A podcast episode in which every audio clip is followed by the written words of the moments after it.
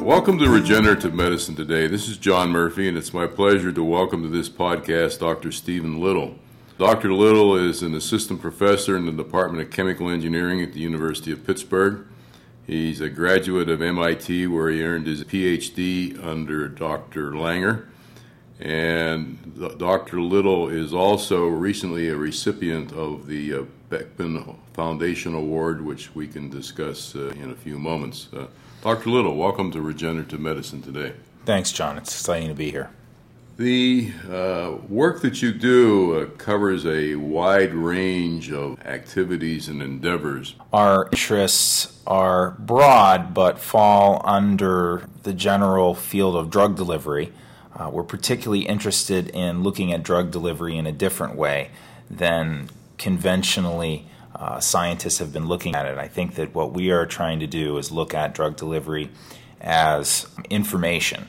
So traditionally, you are providing a stimulus, um, and you can control the presence of that stimulus over time, uh, control the rate, uh, per se, of, of the delivery of, of particular information or stimulus.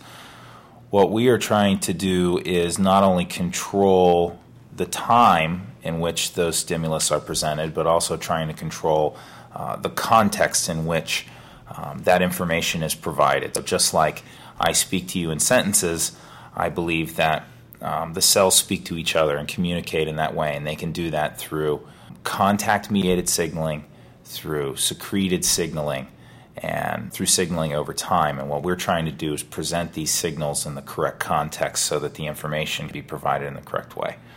So we can talk about how you, you're trying to do that in a moment, but perhaps you could share with us the, the significance or the relevance of this uh, for our audience. Sure. Uh, I think that the more we understand about biology, the more we understand how complex processes such as regenerating tissues and processes such as communicating information to the immune system that has to do with uh, immune suppression or immune tolerance, or also with immune activation, and I mean by v- potentially vaccines. Those processes are not as simple as just communicating one piece of information. There are multiple forms of communication and multiple stages of events that are occurring there. And what we are trying to do is trying to mimic those processes so that we can do a better job of regenerating tissues, and we can create better vaccines, and we can potentially suppress the immune system better as well. So when these techniques are perfected, uh, how might a clinician uh, put them to use for a patient? Right, that's a great question. I think that we are Uh, making efforts at the early stage of the design of m- many of our therapeutics to make them applicable to a clinical situation by providing off-the-shelf materials. So we are trying to make systems that are made from materials that are not going to expire on the shelf, that are not going to require cellular materials to be present inside of those off-the-shelf project, uh, products. And we are trying to develop Uh, very easy systems for people to manipulate and, and control the delivery of different materials over time. So, Doctor Little, these technologies they seem to have some applicability in terms of the, the manner, the rate, and the sequence at which drug, a drug or drugs could be delivered to a patient. Is that correct?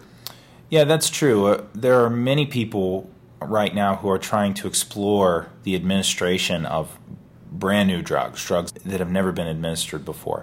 There are large fields of drug discovery where very minute changes are being made to existing drugs in order to make new things. And people are trying to take advantage of these new drugs and these new stimuli uh, in order to make wound healing occur faster, to make wound healing occur better, and to make the immune system do what we want to do in order to manipulate the immune system. Uh, just two examples. What we are trying to do is trying to not necessarily make the drug better, but we are trying to present it in a way, potentially in the way that the body would see it normally uh, in its regenerative processes or in its immune function, so that the process occurs better, not by a new drug, but by a different presentation of current drugs.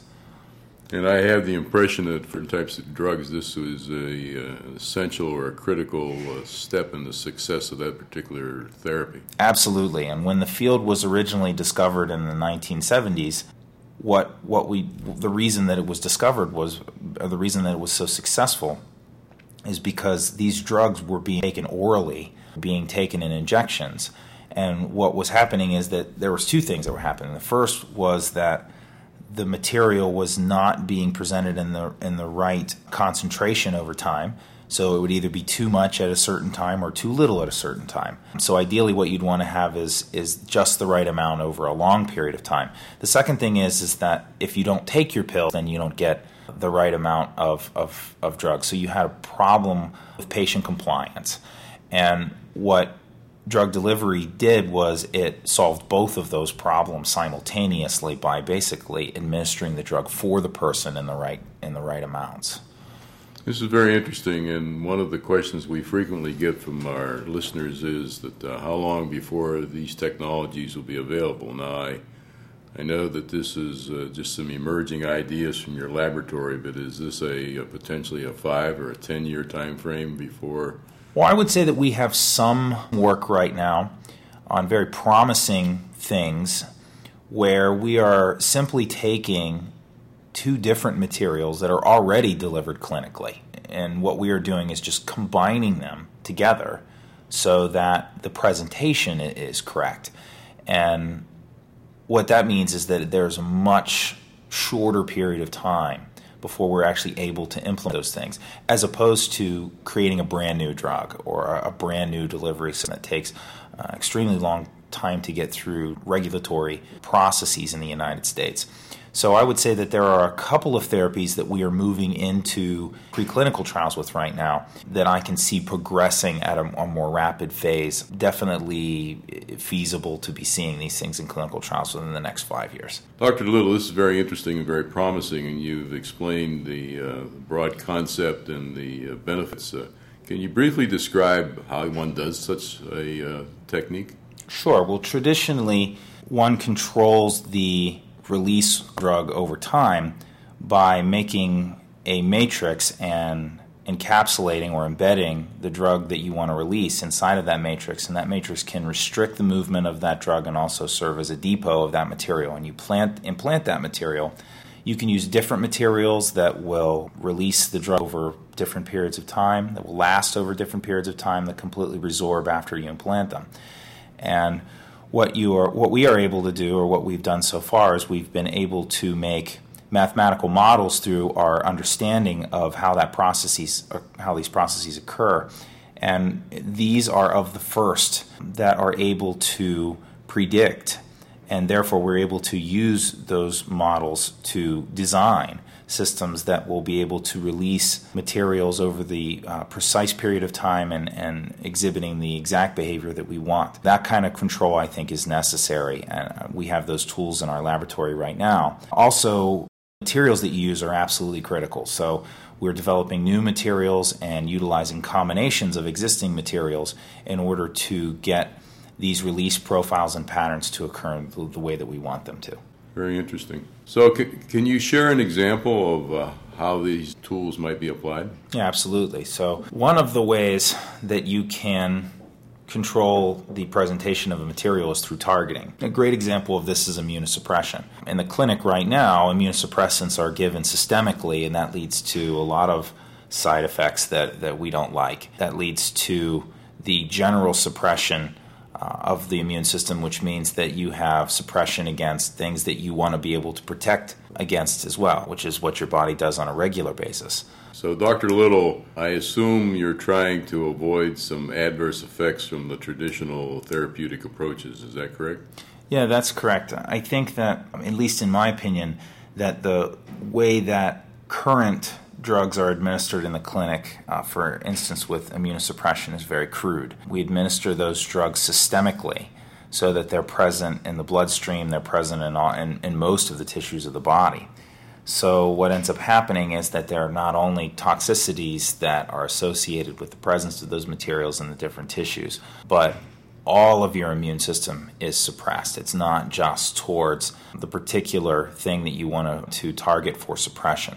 So what we're trying to do is we are trying to target the particular cells in the immune system, not administer the materials throughout the entire body. And there are ways that we can do that that are more complex and actually very simple that would be a little bit easier to implement in the clinic. And what we're trying to do is trying to make it specific for the insult that is occurring. So for instance, a transplant, um, you would want to suppress only against that transplant. transplant. Another great example of that is in tissue engineering, implanted materials, only trying to get the uh, immune system to be suppressed around that so that you don't reject those things. So this technology would avoid the complications that you're typically encountered with uh, post-transplantation. Uh, yeah, I would agree with that. Uh, most of these complications involve very serious side effects, not the least of which is that some of the patients even develop cancer over time just because the immune system is not able to battle cells that are becoming cancerous and growing in the body uncontrollably.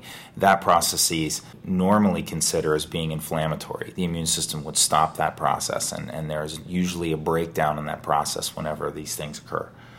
I also understand that diabetes is another common occurrence with these types of cases as well. It is. Diabetes is also another, or at least one form of diabetes, is also an autoimmune disease where what happens is that there is a regulation of immunity in the body that breaks down.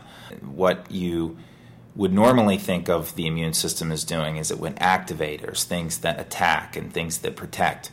But there are also sides of the immune system that regulate. So there are T cells and dendritic cells that not only activate the immune system but also regulate those processes and suppress the immune system and keep those from happening. So in things like one of the forms of diabetes, things like arthritis, there are breakdowns in that regulation process. So I mentioned at the outset of this discussion that you were the recent recipient of the uh, an Arnold and Mabel Beckman Foundation Award, which uh, is a, uh, to recognize and promote research in chemistry and life sciences. So first of all, congratulations on the receipt of this very significant award. Can you uh, share with us a little bit the, uh, the focus of your studies that is supported by the Beckman Foundation? Sure. We're very excited to be a recipient of that award. And what that award does is it provides funding towards innovative research, uh, things that are high-risk approaches. And just like we were talking about targeting stimulus to the immune system, what we're doing in these projects is that we're actually trying to make drug delivery vehicles that behave like immune cells. So we are trying to present information, immunological information, in the same way that cells present those information. So those cells can secrete materials, those cells can present stimulus on their surface, and also present them in a spatially different ways. And what we're doing is we're creating drug delivery vehicles that are able to do those things simultaneously. So with respects to communicating information, we are creating artificial cells. And how would you use the artificial cells?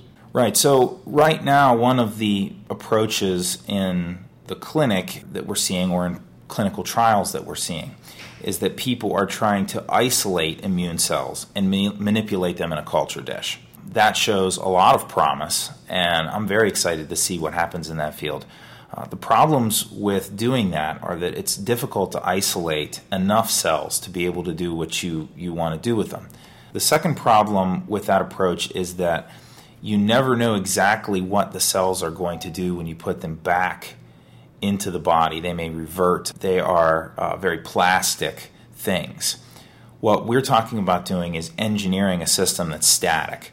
We can change the different order, the different temporal presence and absence of, of particular signals, and then put it in, and we know that it's going to stay that way, at least for some period of time that we can program.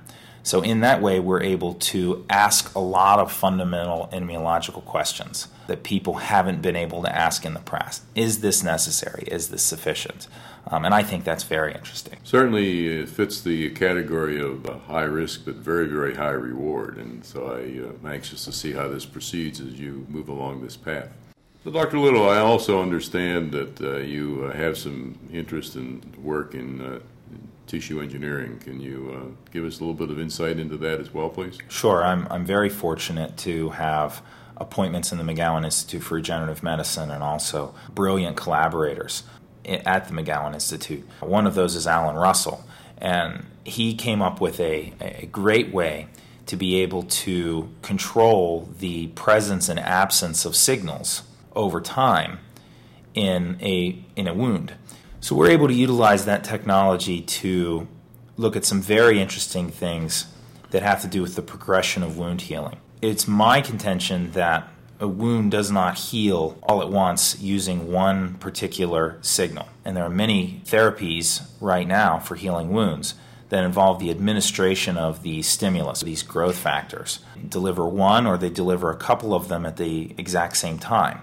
I believe that wound healing is a multi-stage process, and each of those stages may be controlled by completely different factors, and I think that that makes sense. You wouldn't want to tell the cells to do one thing that has to do with an early stage wound healing event, and also at the same time tell them to do something else that has to do with a late stage wound healing event. So what we're doing right now is we're trying to study what happens when you deliver early stage factors, then stop the delivery of those early stage factors, and then deliver late stage factors and see what happens, combination of the two, rather than delivering them both at the same time or rather than deliver, uh, delivering one of them alone.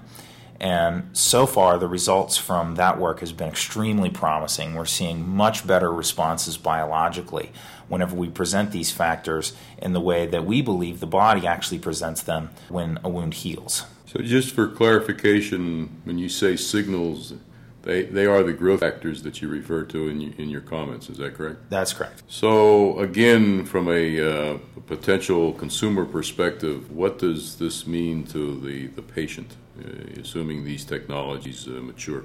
Right. So I think that what this means is that we're trying to look at modifications of delivery uh, strategies that are currently being used in order to make that wound healing process occur faster and to make that wound healing process occur more efficiently. Doctor Little, I know you don't do uh, all these fine things by yourself. You uh, rely on a team in your laboratory consisting of uh, undergraduate and graduate students and postdoctoral trainees. Can you explain just a little bit about uh, your lab setup and your uh, need for and your opportunities for students to join your lab? We not only have great collaborators in the different institutes that we're involved in and we have appointments in, but we also have fantastic researchers in our laboratory, not only at the postdoctoral and graduate level, but uh, but also in the undergraduate level. And a lot of those undergraduates have taken on projects themselves and are making significant pro- progress towards uh, their research goals. And we are consistently taking new students.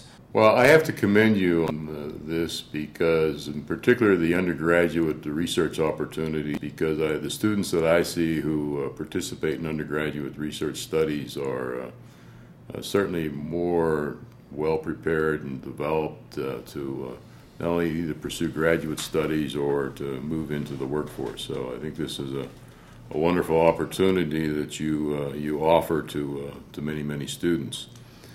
In that uh, context, for any of our listeners who want to uh, meet more of the uh, lab team of Doctor Little, uh, he has a website which we'll post on the uh, podcast website as well, but you might just note it's w w w dot little lab dot pitt dot e d u. Doctor Little, this has been a uh, fascinating uh, opportunity to uh, learn about some very innovative and pioneering studies. Some of these are at different levels of maturity, but uh, I would uh, welcome the opportunity to have you join us again at a later date and hear an update. As we conclude, I'd like to remind our listeners that uh, we cannot perform or uh, diagnoses via the internet, but we do encourage patients and other interested parties to uh, suggest topics that might be covered on these podcasts.